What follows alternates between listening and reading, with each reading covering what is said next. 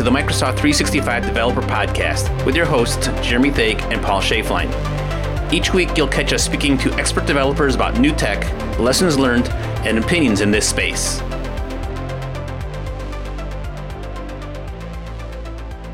And we're back from Microsoft Build, and Jeremy is vertical and looking good. How you doing, buddy? I don't know about looking good, but I'm. It's been a good, great week. I, I'm actually recording this show and then taking a day off to drive up in the mountains with my, my daughter just for just to get out of the house and get some fresh air. And I want to take the roof off, but it looks like it's solid grey clouds, so we'll just have the windows open. Well, hey, just getting out of the house is a good deal. Totally, totally worth it. I realised that I haven't actually stepped outside in literally two days, and it's Friday morning right now. That's what 48 hours of build will do to you, right? yeah. Someone's great yeah. idea. yeah there were a lot of benefits. So, so on a funny aside, uh, Dan Usher, who's a, a SharePoint per, you know yeah, person we've known for years, and he had a couple yeah. of interesting tweets. One was he really liked how the food seemed home cooked this year, and um, he didn't have to walk a mile between sessions, so he was grateful to not have to. Yeah, have there was a bunch of that. Like the Wi-Fi at the conference is really good, and um, you know, no lines in the toilets. Yeah, so so on all pretty good. Yeah, no, I'm I'm really happy with it. I'm overly surprised how well it went, considering realistically there was less than eight weeks of planning for this from the minute they decided they were going to do it, and up until four weeks ago we didn't really know what content we were doing, and then the schedule didn't really get locked down until like two and a half weeks ago. So it was on fire, and build always is, but this was just like they were making changes and no, don't make, don't do things yet. The execs haven't made decisions. It was challenging, but I'm, it came out very, very well. And the attendance was nuts. Like the numbers are just insane. Yeah, I had seen some some uh, tweets around that as well. So the it's crazy, and I, I would imagine the content decisions are business as usual but this whole what sessions do we do when and how do we make sure we get the round the clock coverage yeah i can't imagine that was a lot to, to juggle yeah it was the it was a lot of juggling on like we knew what content was going to be covered but we didn't know what format of sessions it would be covered was like the main challenge. And this notion of like live sessions and skilling sessions made it made it tricky yeah. So speaking of skilling sessions, that that that, that caught me by surprise that we were part of the way through the first day when I saw a link to that. Um, and so in our show notes, we're going to post to the official Channel 9 event page for Build 2020, which has most of the live, se- well, I assume by the time you listen to this, you'll have most of the live sessions recorded there. But there was a separate playlist for these skilling sessions, right? Is that, uh, those are pre recorded? Yeah. And I really hope that we put everything in one place so that you don't have to go to like the Microsoft 365 developer YouTube channel to see those on demand sessions that are like 45 minutes long. Uh, obviously, they weren't streamed live, so there's no Q and A. So it is really PMs going away, locked in their own rooms at home, and recording a you know what's new in the graph or get started with the graph. And so that, that content is more similar, in my opinion, to what breakouts are when you go to an in-person conference whereas the live sessions were for the most part we were told do 10 minutes and do 20 minutes of just open q&a but the majority of the sessions i went to was 20 minutes of content and then 10 minutes of q&a because i think a lot of people were afraid that there wouldn't be enough questions to fill the room in 20 minutes but I mean, the amount of questions that were coming through in the thing, like I was a traffic moderator in the background. Every session had like four or five of those. There was a lot of questions coming through, and they were deep questions. So I think they were on the money on the 10 minute, 20 minute Q&A. Like there was enough things that people could have, we could have filled the time with. Uh, yeah. And, and that's to learn whether whether this platform is used in the future or still back to in person. There's the lot, lots to learn, and it'd be interesting to see how the the build conference and specific and conferences in general transition. That that'd be interesting. Yeah. I'm making it my personal mission that there will be a one button that is a sync to calendar button that will use the Microsoft Graph to get those things on the calendar without having to touch a dirty ICS file. um, and I'll even help them use the Google APIs to do a sync to Google Calendar too, if that's what it takes to get this Yeah. done, because um, it was quite clunky. Um, Yeah, so you know, it worked out for me because I was able to shut down work stream for a couple of days, and so I had the my event page open in a window, and it was a, okay, so y- so you weren't even using your own calendar. I was not using my calendar right Yeah, now. I, granted, fair. that's, I mean, my calendar is generally empty anyways, uh, just because of the work I do these days. Lucky you. Let's go write code, and I don't need meetings, right? But so there were some pluses to the way it worked, but I totally feel your pain. Um, if, if I wanted on my, Yeah. if, if I was not at my desk with you know big monitor and I could have that page open, it would have been hard to find it. That's when I would use a calendar for. But yeah, Talking of writing code, Paul, you saw me write code this week too. uh, it was hard to tell who was writing which code. oh, maybe I should have been more I, obvious. I, I just no, I did, and so that's uh, we'll put a link in the show there. the The three hour event went well. I know you complained a little bit about some audio issues and some echo at time, but at the end of the day, like you just said, it was put together in four weeks. So don't don't beat yourself up. It was a great show. Nice to have uh, uh, someone building an app uh, and going through. So good, good job on that. So what was your takeaway on how your uh, your session went? I think I'm convinced we need to do more of this. Uh, I was very like I'm open. Like I'm not a full time dev anymore. I do part time dev on an app I have in the iPhone store, but I'm not in code all day long. Whereas like Nicola and Beth from the Graph Toolkit team are. Um, but I kind of put my hat in the ring and said, no, I want to do a segment where I'm, you know, writing the code on uh, as part of the stream. I think the three hour format is probably a little bit too long for someone to commit to sit down on and watch. So we need to work out what like length we want to go do. But we did break the show up into segments. Um, we had a schedule like we were going through, and so the YouTube play that's li- linked in the show notes. I've cut the video up into like the 15 or 30 minute segments for each area of the app we were building out like whether it was like setting up auth that took 15 minutes or and actually was less than 50 minutes I was just showing off cool things in PowerShell or like calling the Teams APIs or writing the bot in the new Visual Studio Code extension for Teams. Like those kind of things were all chunked up. So I definitely, that was probably one learning. The other learning was I was the producer, the presenter, the developer. Um, I was bringing in the guests on Skype, and, and that's where we had the audio snag. The good news is, if you watch it on demand, I cut those things out. So I was the post production editor of the videos too. I am being hard on myself. There was like two minutes of uh, lost time while I try to work out why the hell there was an echo on one of our guests coming in. I had a lot of fun. Yeah, there was a fair amount of prep getting that going, though. Uh, we, Nicola and Beth and I have spent the last two weeks basically working out how that show would run. And, you know, Nicola and Beth went away and built it while I was doing my normal job. And then we worked out, like, I got comfortable with React and got comfortable with, like, a lot of the graph helper classes and was like, no, I'm going to tackle this. I'm going to go learn TypeScript and type those things out on live on stage, which was fun. It was really good fun. Of course, me being me, I took the opportunity to keep asking the same question over and over in the chat window until Nicola came on and answered it for me. So big thanks to him on getting back on the.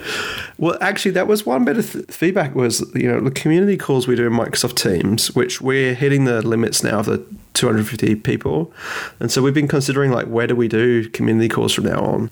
And uh, I'm not the biggest fan of Teams in that sense because in a meeting.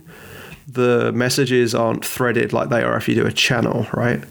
Um, but Twitch is even worse. Like Twitch is just like a bulletin board service of just mess coming through, and so it was super hard to see what things were people being trolls, what things were actual questions, and what things were high fives for doing things, you know. And so there was probably a lot of questions we missed. And I did all three of those. yeah, I would agree, and and uh, I, I haven't mentioned this to you before, so springing on you, but extending our, the podcast to a Microsoft 365 developer show of some or getting guests in and talking, whether it's, you know, sometimes we talk to guests about deep dive developer topics, and showing code might actually be worthwhile. So I think it's certainly worth exploring and and and seeing what we can do to to help raise the level of info out there. And I'm totally okay to, you know, I mean, the word vulnerable might be a bit over the top, but being vulnerable to like not knowing and learning and having guests on that are teaching me as I'm going. And, you know, like, no, you're using curly brackets, not such and such brackets there, right? You need to do space equals space equals greater than sign, like you know all the weird React syntax. I'm happy to be that person that isn't you know the person who's deep on it and have other people tell me. And I think that learning style is um, something that is useful that people you know will pick up on. So we'll see. It's going to be interesting few months as we kind of frame out what we're going to do there for sure. Um, excellent. So now uh, let's take a step back, and uh, there was a, a, quite a bit of graph news. So we aren't going to cover this all today because we'd have a session that's hours and hours long. But just like you asked the boss to do a top three, I'm going to ask you, what's your top three graph uh, related things? Like Yina needs to just get used to the fact that every time I have her on any show, that is going to be my question.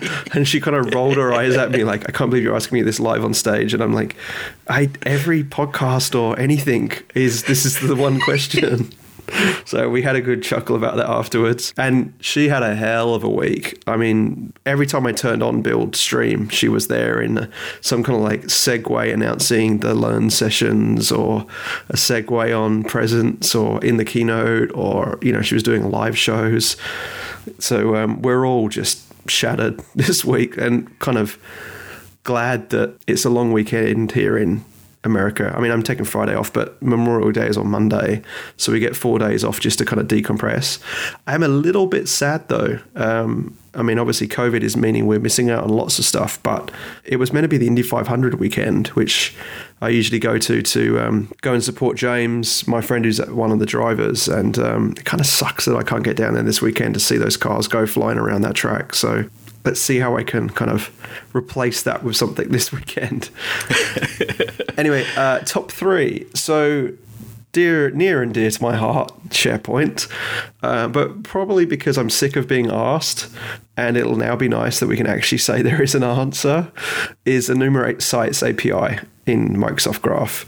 So for the longest time, and I'm talking 10 plus years, I mean, you, you, I'm sure your product has this problem. You're using the search index to get a list of all the site collections, right? And so now we have with application permissions, app only, non interactive. How else can we talk about application permissions to confuse our customers? Is now you can get a list back of all the site collections in a tenant, uh, which, you know, when I was at AvePoint, we had a product that had a tree of the tenant, and you know this was a big deal for us. So um, I think for me that one's probably in my top three in terms of I just know that we've built something that it just is going to be heavily used, which is great. The second one is the Azure AD Graph APIs, which on a their own endpoint, they weren't on the graph, has all moved over into the Microsoft Graph. And actually, in the live show uh, that we did, the segment I did on Auth, I showed showing the app registrations and enterprise applications in the portal. Then I showed going to Graph Explorer and using the applications endpoint on Graph and the service principals endpoint on Graph. And then I went over to PowerShell and showed the same things. And then I even created an application in PowerShell without needing to go into any UI. So the, the all being able to do all that stuff just using the API, I think is really, really, really cool. For me, the biggest one, and again, this is something I've you know I used to be a solution architect for TFS when I was in Australia in like 2005, 2006, deploying that thing and it's kind of how I got into SharePoint actually. Um, and so the CI/CD aspect of like tearing down apps, creating apps, I think is going to be really important for those APIs. And then thirdly, uh, would be the To Do API. So we've had the Outlook Tasks API in beta for the best part of three years and never got it to V1.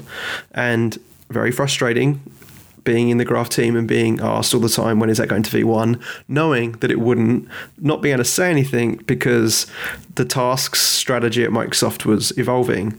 It became a, like open in IDS as you if you went to Outlook web in a browser and you clicked on task, it would go into a to do view. It no longer kind of showed you the Outlook tasks monolithic view.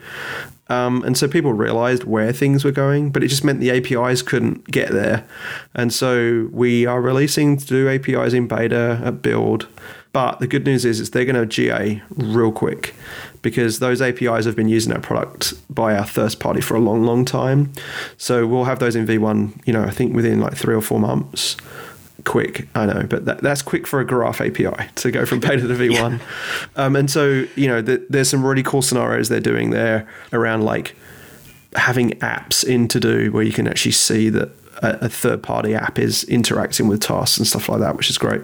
Uh, excellent, and I have to say um, the Azure AD stuff is is is good, including how many users are in the directory right now or pre pre this launch. You had to go through and enumerate them all or do delta queries and count them yourself, and Yeah. so having dollar count in the query string is going to make things a lot simpler for quick questions of how many people are in this group or how many people are doing this and that. So I can see Yeah, and so Alex Simons, who is, is very good at customer like reach, not quite as good as Jeff T for Jeff T, but uh, kind of sets the bar in terms of CVP in our area of the world in terms of engagement. But Alex was tweeting that over build. And um, those tweets got picked up really well, and so it just kind of was evidence that you know having that count feature, as small as it seems, is actually really important when it comes to things like users in AAD. Um, I have a couple of hundred lines of code running in fun- durable functions to do handle notifications and Delta query that I could probably unplug. No joke. So wow. literally, yes, yeah, yeah. Huh. So, um, and if I, the code, I, if I don't have to maintain code, life is good. Yeah. So, yeah, I hadn't even considered that. I guess that's the workaround you'd be doing, right? And then I'll give a bonus one because it, it it's one of those ones that it gets a lot of limelight. Heck, even Scott Hanselman picked it up and made a big deal out of it in his session. Which, if you watch one session that you want to have some fun in, um, Scott is a great entertainer, and his segment in the keynotes was really really good fun. Um, that you know, I did learn a lot in terms of new announcements coming through as well. But um, he demoed Presence API on the graph. Um, which is obviously a capability that's around Teams and available busy, away, and hooking it up to a LIFX light. And um, Isaac Levin has been on the community call to kind of demo that project. And like Yina had the same lights like wide around her door frame as well. I'd put that light on my door frame. Scarlett would still barge the door in and come interrupt me. You know, just it is what it is. But it was, I think, the the bonus thing is the API right now is just a REST call to get the presence, but um, they are working on webhooks and they'll be out shortly. So you'll be able to subscribe to your own status update rather than poll, which is good for you. And it's probably really good for our service so that we're not getting thrashed. yes, indeed, yes, indeed. Well, that's great. Um, and so this week, um, you know, speaking of maintaining code, I, I, I missed our interview this week that you Oh, had. You sat down with the. Yeah, with Sam from the Fluid Framework. Um, why don't you give us a quick intro into what folks can expect with this? Yeah, I, I mean, I hadn't met Sam before, and he was in the keynote section with a killer moustache. And we were having a good joke about that before. I was like, you were like uh, famous because of just doing mustaching before you started talking about your technology. And uh, super, super nice guy. And this interview goes into, I think, more depth than you're going to learn by watching any of the content at Build. Um, primarily, I had some probing questions for him kind of allowed him to open up into different areas to kind of get a bit of an idea about their direction. And so, yeah, super, super cool guy. And we'll definitely get him back on the show once um, this stuff all open source is and they have a bit more of an idea about where this thing's going. Um, yes, I, I met Sam at a dev kitchen. Real smart guy. I love it. Um, interesting. We had a little fun. They, they did a Q and A during the build session or a focus group, and, and he was sitting in a room where it had a clock, and you know the clock said five o'clock, even though it, wasn't necessarily five o'clock in where he was at or where I was at. So number one, the great Jimmy Buffett reference, and number two, I actually asked a question in the chat. Said, hey, you know, is he in the, the middle of the Pacific Ocean where it's five o'clock, or is his clock broken?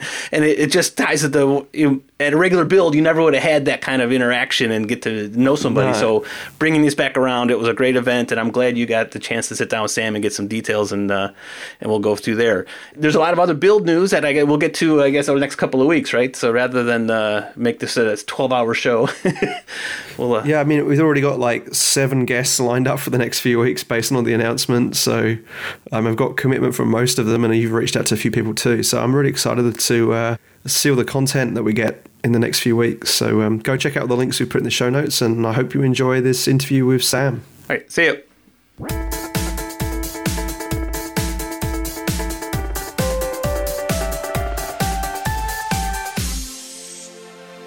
Hi, Sam. Thanks for joining me on the show. Yeah, of course, Jeremy. Nice to see you. I mean, th- there's nothing worse than like having a full build event and then someone beg you to go on a show to produce a podcast the day afterwards. yeah, actually, this morning I was up. Uh, I'm on the East Coast right now. I was up at uh, 3 a.m. to do a, a build presentation for Europe, and that was kind of crazy. Yeah, I they did a Twitch stream at 7 a.m., which really meant I was up at 5:30. And Sure. apart from like tiptoeing around the house to make sure my daughter didn't wake up, um, just trying to get into a woken state to be able to do a presentation to essentially a webcam that doesn't interact back is really tough. yes.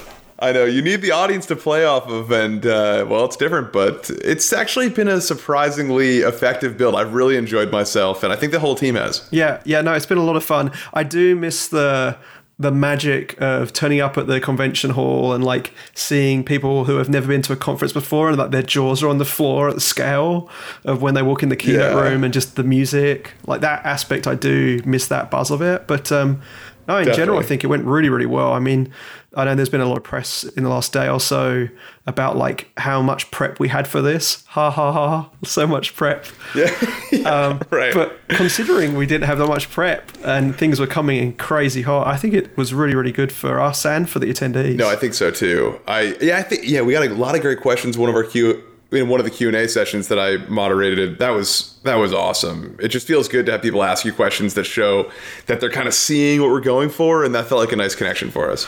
yeah, it's a good validation of like, yeah, we had those same questions too.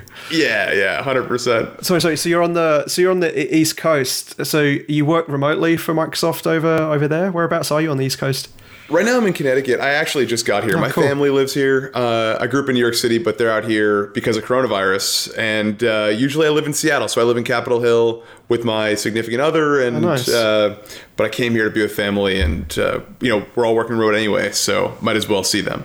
Yeah, it doesn't matter where you are, right? That's great. Yeah, I wish I probably should have had that plan and bounced to Australia and just done that. Of course. The the, the 3 a.m. Uh, meeting wouldn't have been 3 a.m. that way. It would have been like lunchtime sometime. Yeah, exactly. I could have just been in Europe somewhere. That would have been good. And so, what do you do on the team? What's your role at Microsoft? I'm an engineer on the Fluid team. So Flu- the Fluid framework, uh, we talked a lot this year. We first sort of teased it at Build 2019, but I've been an engineer on the team for three years. I joined when it was just three people. It was just uh, Wow. Steve Lucco, who sort of it was sort of originally his idea. Came with a lot of our initial algorithms, and then Kurt Berglund and this guy Tanvir Ayumi. I joined them, and then we just sort of built up this whole project. It's like 160, 200 of us now. What? And I do engineering. It's crazy, right? I did not realize how big that team was. Far out. Yeah, it's it's unbelievable, and it's been incredibly fun to see it grow and have people enjoy using Fluid. I led just internally a Fix Hack Learn, kind of like an internal hackathon with uh, about 350 attendees, which is really wild if you just think inside of Microsoft on the Redmond campus.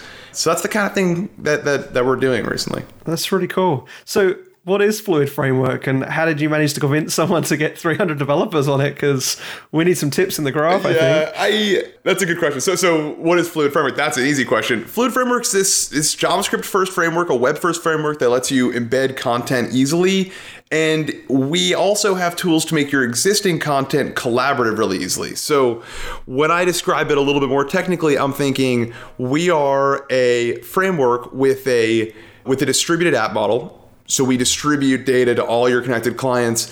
And then we've got a component model that encapsulates your logic so that you can place your content into a fluid host like Outlook or like Teams or like your own host that hopefully you build. So embeddable content, super low latency collaboration, those are our two sweet spots.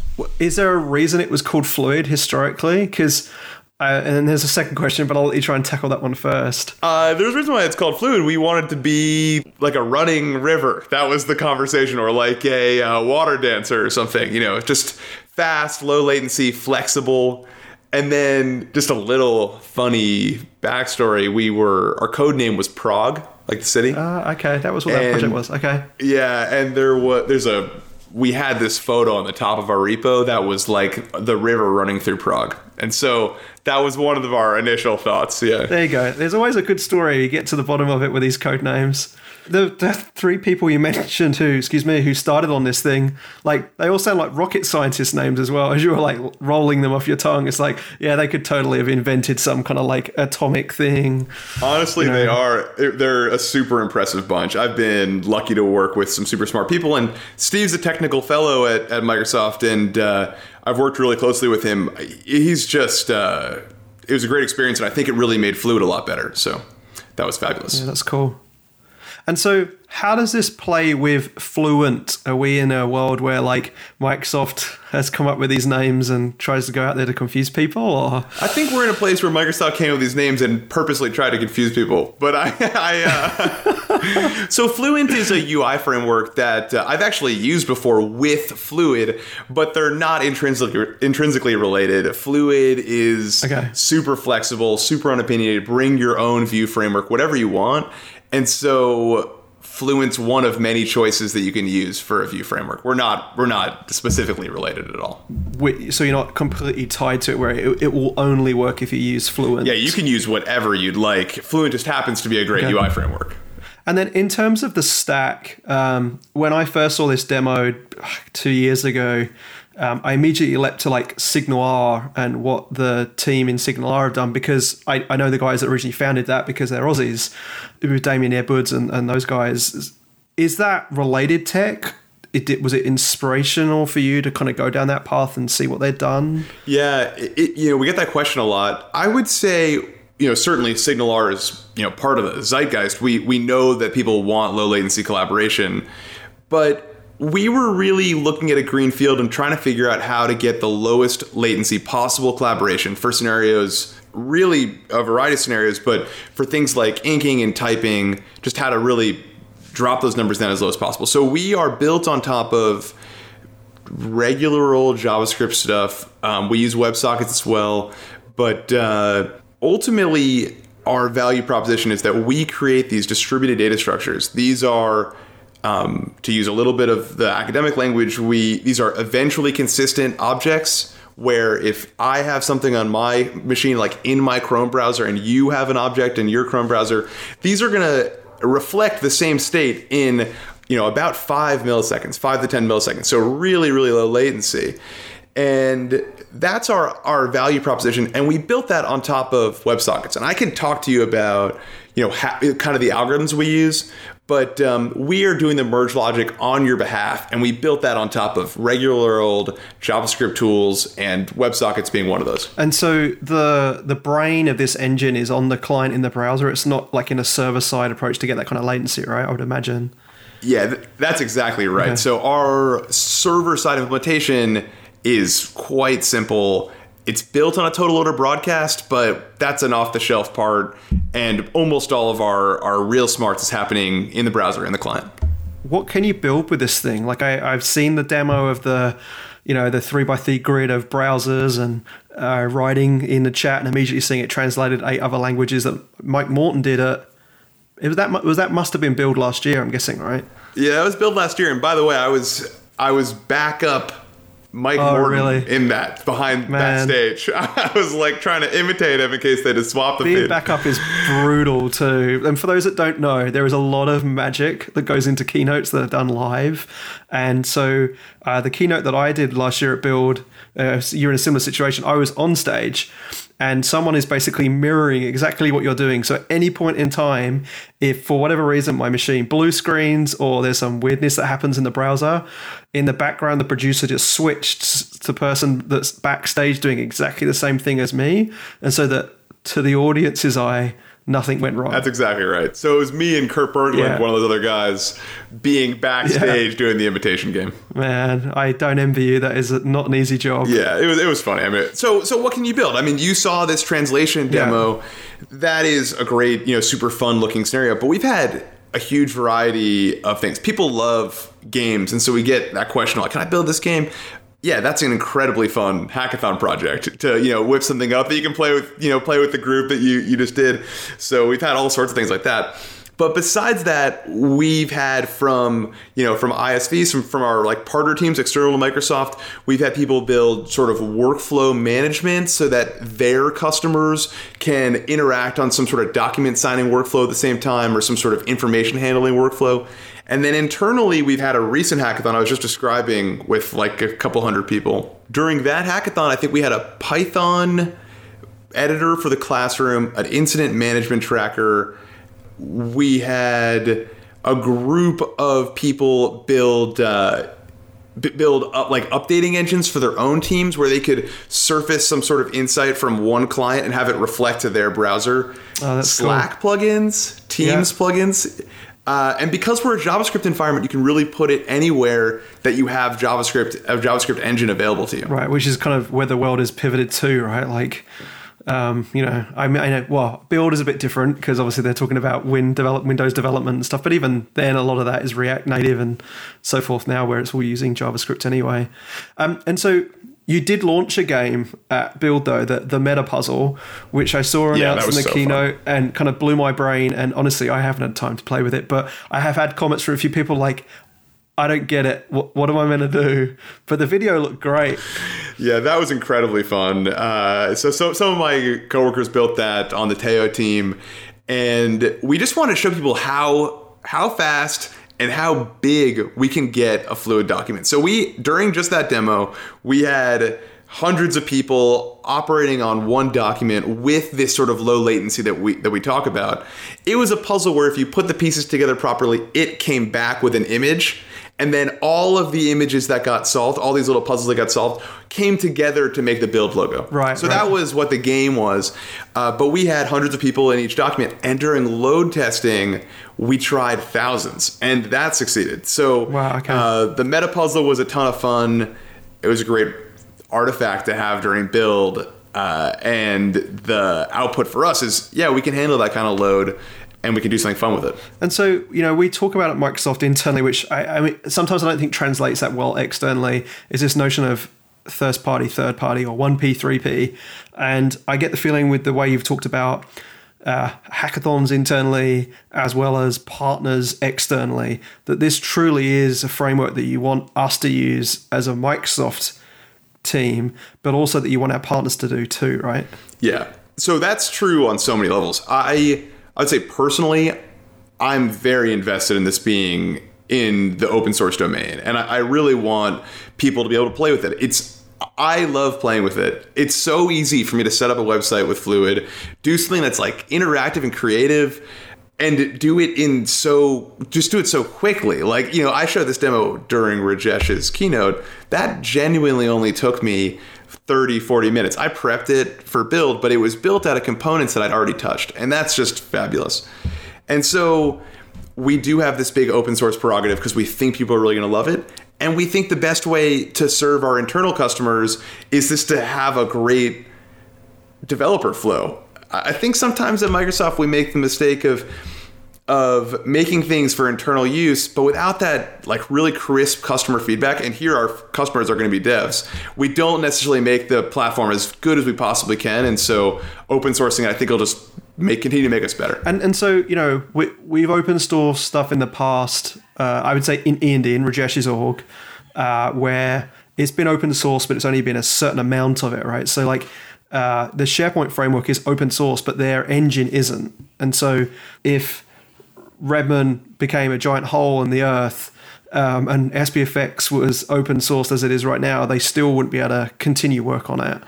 Um, where so what's the balance that you're doing with Fluid Framework? Is like, are you going to do all in like the .NET team do, Yeah. or is it similar model to kind of where the SharePoint crew are? I'd say we're all in. I, I mean, let me just be a little bit more specific. So much of our service is actually happening on the client. So the second anyone uses Fluid, they actually on their in their browser already have, in my mind, the most interesting bits. That's right, the whole thing anyway. They already have it. Yeah, So it's just packed up and unreadable. Exa- yeah. So, but we don't want to keep it in that state, so we're open sourcing it. We will open source a reference implementation of the service too, which is again pretty simple. And between those two things, that's what we run. Uh, that you know, that's that's how we do our development. We won't open source the implementation that's actually you know we'll, work on other implementations. For instance, the thing that powers Fluid Preview, the first application to be built with uh, with Fluid, we haven't open sourced that implementation because that's SharePoint specific. Yeah, and so with that kind of approach, how when engineers are using it internally, they're going to be contributing to that public repo, right? 100%. Yeah. And we're excited about that we're, we're starting to get in the flow of PRs and issues, and and that's actually been a fun transition for everyone. Yeah, um, and obviously we do that with our SDKs with Microsoft Graph, so it can be a challenge when you have like internal people and external people, and that kind of that balance between who's doing what and who gets the final show on decisions that are made in the framework, right? Yeah. So, uh, with regards to it, like what things have people built internally with it that are, is like any of it in the product already? Is there things that are already there? The first thing that shipped shipped quite silently. It's a translation feature for uh, PowerPoint, and so they're running a Fluid service themselves, and they can have picture maybe like at, yeah. at a UN meeting or something where you've got simultaneous translations to 50 languages. They use us Sorry, for that. My daughter just walked in. You're going to wave to say Sam. hi, by the way, this to your daughter. total COVID yeah, going right. on right now. You say hi? How's it going? No, you're going to go all shy now, aren't you? Oh, she's Hello. showing her drink. It's good stuff, man. Yeah, that's oh, right. It's Thanks for including it. her. It's better when it's video, fun. not just audio like this podcast. But yeah, um, and so with that notion of like building that in, like, how are you going to manage ship cycles for it? Like, is the framework is there going to be like a, a, release that the whole of M365 has to look for? Or will it be like if I'm shipping it within the translation thing, that only that translation will use a certain version of the framework, and then if it's in Teams, it'll be a different version. okay, no worries. yeah, so just in terms of yeah, so like the releases and how are you going to manage shipping the framework in Teams and OneNote and Outlook, and will they all be on the same release and you'll push it out all together, or will be the kind of plan for that? Yeah, that's actually um, a great question and a little bit of a loaded question with Fluid. So there's two things here. The first is that we will release at an 0.x sort of sort of thing. I think we'll release in a in a developer preview as opposed to something that we feel like is perfectly stable. Just to be honest, like we're going to need that feedback. Uh, and then the second thing is that we have two different core parts. The first is our reference implementation of the service, and the second is those core bits that'll actually go on the client that you might have already seen if you sort of looked at an unpackaged Fluid preview. And these can be versioned separately. We think that the service should be pretty stable uh, because we haven't really had to touch it since uh, a couple years ago. So, you know, I'm sure there'll be changes. We'll go from there. What's what's ultimately going to be interesting is the client bits we have an upgrade strategy for that that we've worked on, but each document is actually it's both the business logic, so the framework logic and your code, as well as the data, all packaged into one. So when I talk packed into one, packed, so if you think about like a dot docx, it'd almost be like if your dot docx had all of the word exe packed into it. So you always knew would open. And so with Fluid, we have that same model. So if you open up a Fluid document, you're opening up an executable that's intrinsically tied to that data. And so we know that these things will stay stable. So the upgrade story is really each document will be on a version, and we have to talk about how to upgrade each individual document as opposed to upgrading Teams or upgrading OWA. We have to talk about upgrading Teams document A, OWA document B, sorry, Outlook for Web document B, that kind of thing like you talk about these documents and I know like the fluid preview which anyone can see. I think that's pretty much in every M365 tenant you can go create a fluid document. Exactly. You can create a, a fluid document. It's uh, it's an enterprise thing right now. Oh okay. Yeah uh, but it's pretty much in every uh, M365 tenant and uh, and yeah, so so you can create a fluid preview document, and that's that same thing. It's the bundle of your fluid application with the data that you actually put in it, whatever your list is or your your your table. Right, and there's different. And what do you call those elements? So that I I remember you can kind of create a list of tasks or a table or a an agenda. Yeah, call them a fluid component. So it's a component within the fluid document. Yeah. So if I talk about my own language, I would say you've got a fluid application, and then you've got fluid components within that. And then beneath that, you've yeah. got our distributed data structures, which we can talk more about, but I was describing them in the beginning. Yeah. And so when you create one of those Fluid documents in that Fluid preview, and like it's doing it all in your client, but then you can share it with someone else. And so they're going to open it in their browser client as well. Where is the document source of truth? Or is it because the latency being so low, it's like Yeah. essentially the document's in two places at that point. It's, a, it's another great question. So the document, its source of truth is in the service because it's ultimately being reconstructed from a set of operations. And so the easiest way to describe this is maybe by looking at one of our distributed data structures, like our shared map. When you first go to a fluid page, and let's say this fluid page has one component in it, and that has one distributed data structure in it, it's just our fluid map. The first operation is going to be create this fluid map. And the second operation is going to be set on this map key A to value 1. You could then recreate this whole this this whole fluid document that we just did by running through op1, which is create shared map, and then op2, which is set A to 1. And when you when we think of a fluid document, it's really just this long sequence of operations. And this the current state of the document is that is running through each of those ops one by one. What is what is the document? Like where's the source of truth? I just kind of rambled for a minute. What's the source of truth? It's wherever those ops are stored and right now on sharepoint those ops are stored in a dot fluid file on sharepoint online Okay, so you could technically, if you went to a, like a, a particular library, you'd be able to see all these fluid documents sitting in a site collection somewhere, or are they kind of hidden away in Yeah. the masses? no you can you can click on one like you can go into your sharepoint uh, drive and click and it'll open up in fluidpreview.com and you can even download it i don't know if that's advisable and you'll be able to see what you know what our storage format looks like But it won't work offline, right? It needs to be in that SharePoint site to work, is what I heard a while ago. Yeah, it won't work offline for two reasons. One is you need to, you know, we're expecting you to be able to get these operations, these new sequenced things from other users. And two is you need the the, the fluid code that comes with it. You know, I say they're packaged together. Yeah. You need kind of the XE half of it in order for it to work. That's cool. And so the series of paths, I imagine if a document's been alive for like a year or something, and you've had a bunch of people going in there, deleting things, recreating things, that series of instructions is going to get pretty mega in there. So when someone opens it, do they have to like execute all of that history of operations to be able to see the current state of the document? Yeah, um, you do not. We at some point uh, were doing what you just described, and then we started uh, trying out our own product, dogfooding our Yeah. product, and we're like, this is getting a little slow when you got a few million ops in here. And so we started doing this thing that we called the snapshot, and the original name of the service was the paparazzi. They'd take a picture of it, you know, every hour, every day, or whatever. And that works all right. Let me, I can describe what it is. Basically, you know, the simplest way to think about it is we take all these ops and we summarize them, we snapshot them. For some of our simpler data structures, that basically looks like a JSON representation of the object. So if you've got a map, we just describe where A equals one. It'd be a JavaScript map with or a JSON object with A equals one. And we store that representation and we say, you know, for op number K, op number 101, the shared map we created looks like this. And so when you join, you know, you join at operation number 15 and you pull in that that uh, that summary, that snapshot and run through ops 102 to 115 to catch back up with all the other connected clients. Okay, that makes sense. Yeah, good. Yeah. And so then that gets into the operations thing, but then there's this notion of the data structures, which you talked about in the keynote and in the uh, the YouTube session as well. So how does that play into it? Like, if I can build my own Fluid component, let, us use the map one as an example because I think everyone can kind of gra- grok that.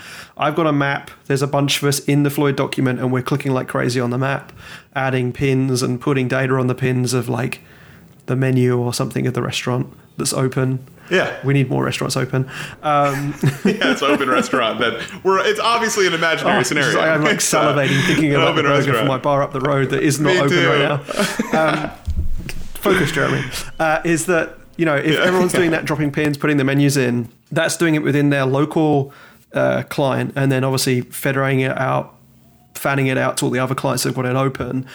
Then storing it back in the Fluid document in the service in SharePoint. Yes. So, like, I can describe that process for you a little bit. So, so what we do is we let's talk about how one what what the flow is like for one operation. So, uh, Jeremy clicks, I want that that burger from the bar up the road. Clicks a button. We say set Jeremy's order burger. You know, that's our that's our new map state.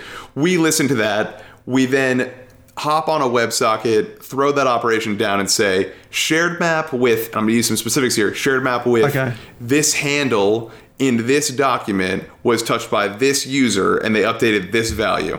That's what it is for the shared map. For other distributed data structures, we've got a more complicated update op logic. But for this one, that's what it looks like. That then gets thrown on a WebSocket. We toss that up to our service. The service puts it into our total order broadcast, which means it's slotting updates from every user into one list so that every op from your client, my client, whatever, is ordered one to n. So it go, you know it goes into this master list. Uh, you get op number 113. I'm another user. I'm listening to all the ops that are coming in, and I I get off the wire op number 110, 111, 112, 113. And as I get op number 113, I notice, okay, this user put, you know, updated the map with this handle. It was Jeremy. We trust Jeremy. Jeremy, uh, Jeremy's up to date. That kind of matters. He, you know, he's been part of the session. And then I update that map with Jeremy's order, which is a burger from the pub. Yeah, okay, that makes sense. And so you can make the data structures however you choose to make them. Like, I mean, the map one is, you know, it's a JSON object basically. It's a pin with a bunch of, Yeah. you know, sub child items of, you know, food. But you can have whatever Yep. you want stored in that as an operation as data structure. Yeah, that's true. So you can make your own distributed data structures. We think that we've actually made a fairly comprehensive set. We know that there's going to be more in the fullness of time, but we have uh, a sequence which is used historically as a shared string so that we could do text editing super fast. We've got a map, we've got a consensus queue, a consensus list, uh, a quorum to just, you know, everyone votes on something and we decide to do it. A few and a, and a few others, a cell, a table. This list of distributed data structures is what powers Fluid Preview, and we think Fluid Preview is beginning to get pretty powerful.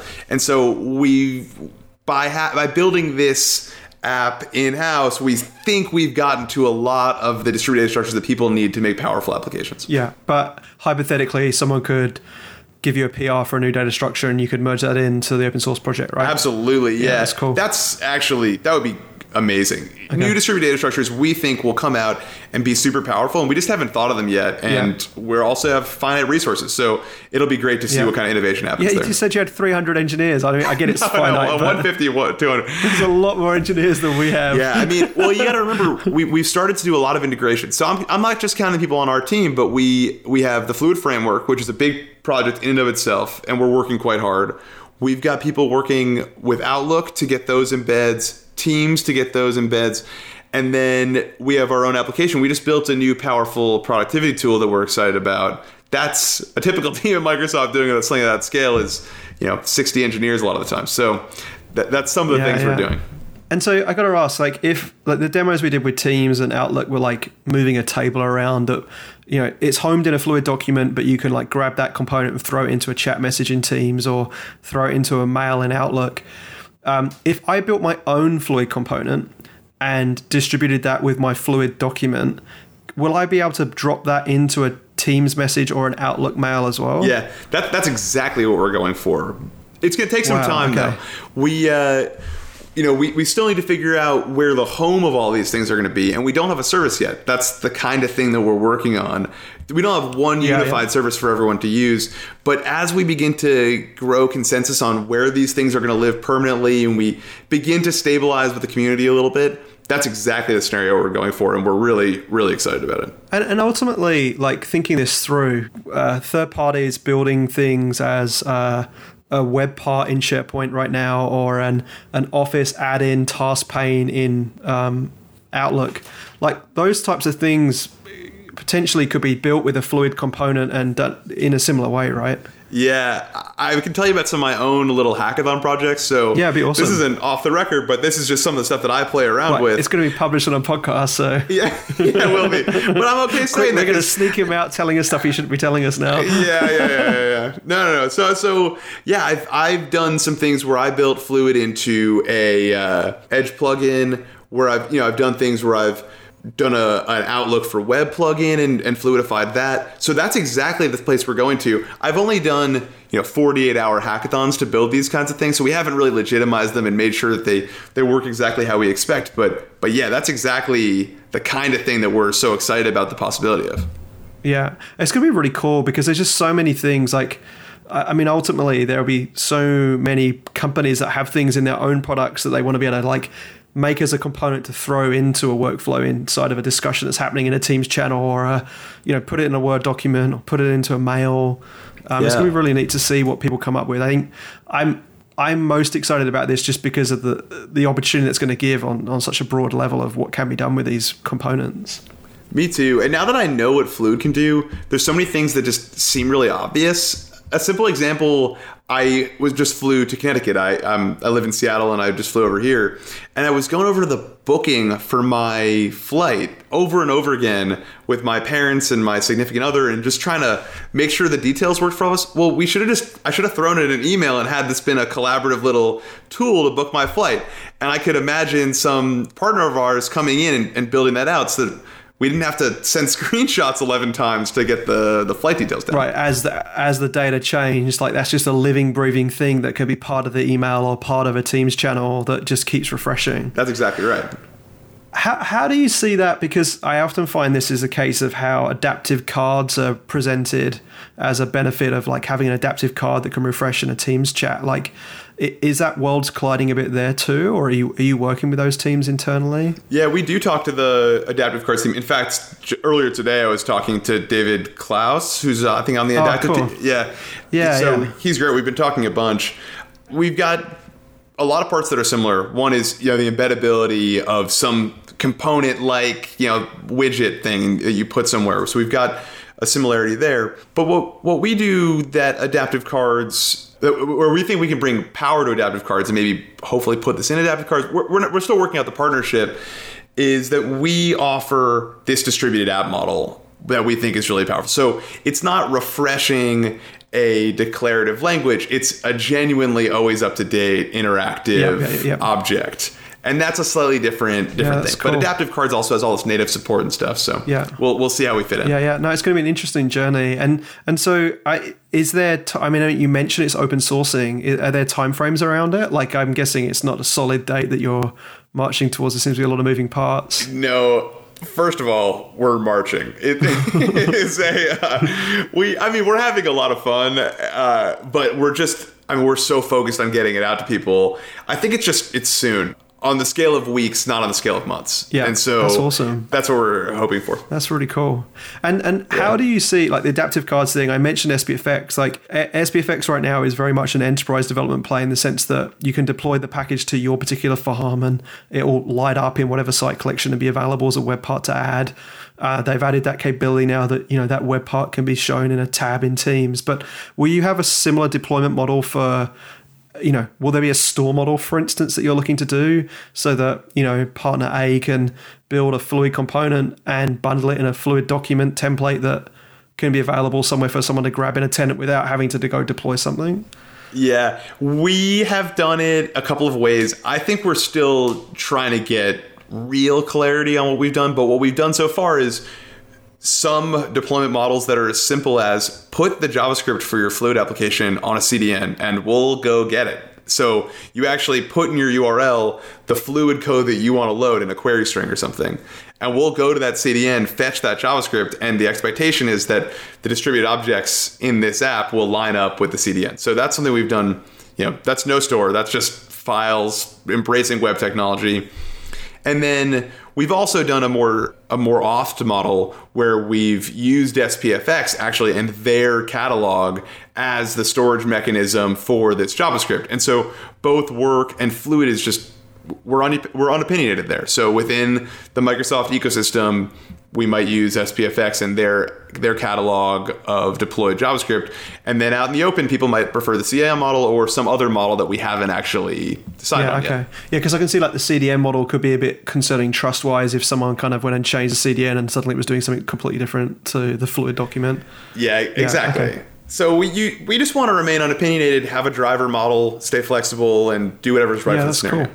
And so people listening are all now like champing at the bit, they're jumping up down, they've probably like got distracted while they're driving, listening to this podcast. What's the call to action? Like, wh- where do you want to send these folks? Like, what what should they do next? Yeah, so the call to action is pretty simple. Please develop with us. We're so excited to interact with you. I can't wait to meet you. We don't have a set date for the open sourcing. Fluidframework.com redirects to a little form where we can stay in touch with you. We'll let you know when we open source. Uh, fluidpreview.com will show you one of the experiences that we've built with Fluid, and that's always interesting. If you have a M365 enterprise tenant, uh, and then just just follow along. You can follow my Twitter account. I'm at Sam Broner. I'll make sure to keep you up to date as well. But it's just wait for the open source and then just try it out and give us feedback because we want to integrate that as, as quickly yeah, as possible. This is awesome. I'm really excited and, just seeing your passion um, over video right now, like it's just so great to have people like you driving products and technology like this. So um, thanks for sharing. And um, I threw some curveballs at you, and I think you've got some good good uh, details here that maybe didn't come across some of that build content. So hopefully people find this valuable, and we will definitely get you back on once it's open source to talk a bit more about what's going on. And um, I would encourage everyone that's interested in open source contributions to plug into Sam via Twitter right now and keep an eye on that as this thing goes live. I really appreciate the opportunity to talk about Fluid. As you can tell, I do love talking about this stuff. So I, I, can't wait to be back on. Uh, it's really cool. Awesome. Well, thanks very much, Sam. I appreciate uh, your time, especially straight off the build, and uh, enjoy your time on the East Coast with your family. And uh, we'll catch up soon. All right, we'll do. Nice to see you. Bye. Cheers, buddy. Thanks for listening to the Microsoft 365 Developer Podcast. Please follow us on Twitter at M365DevPodcast and check out our show notes at www.m365devpodcast.com. To help us spread the word, we'd really appreciate it if you could retweet our episode tweets and give us a review on iTunes.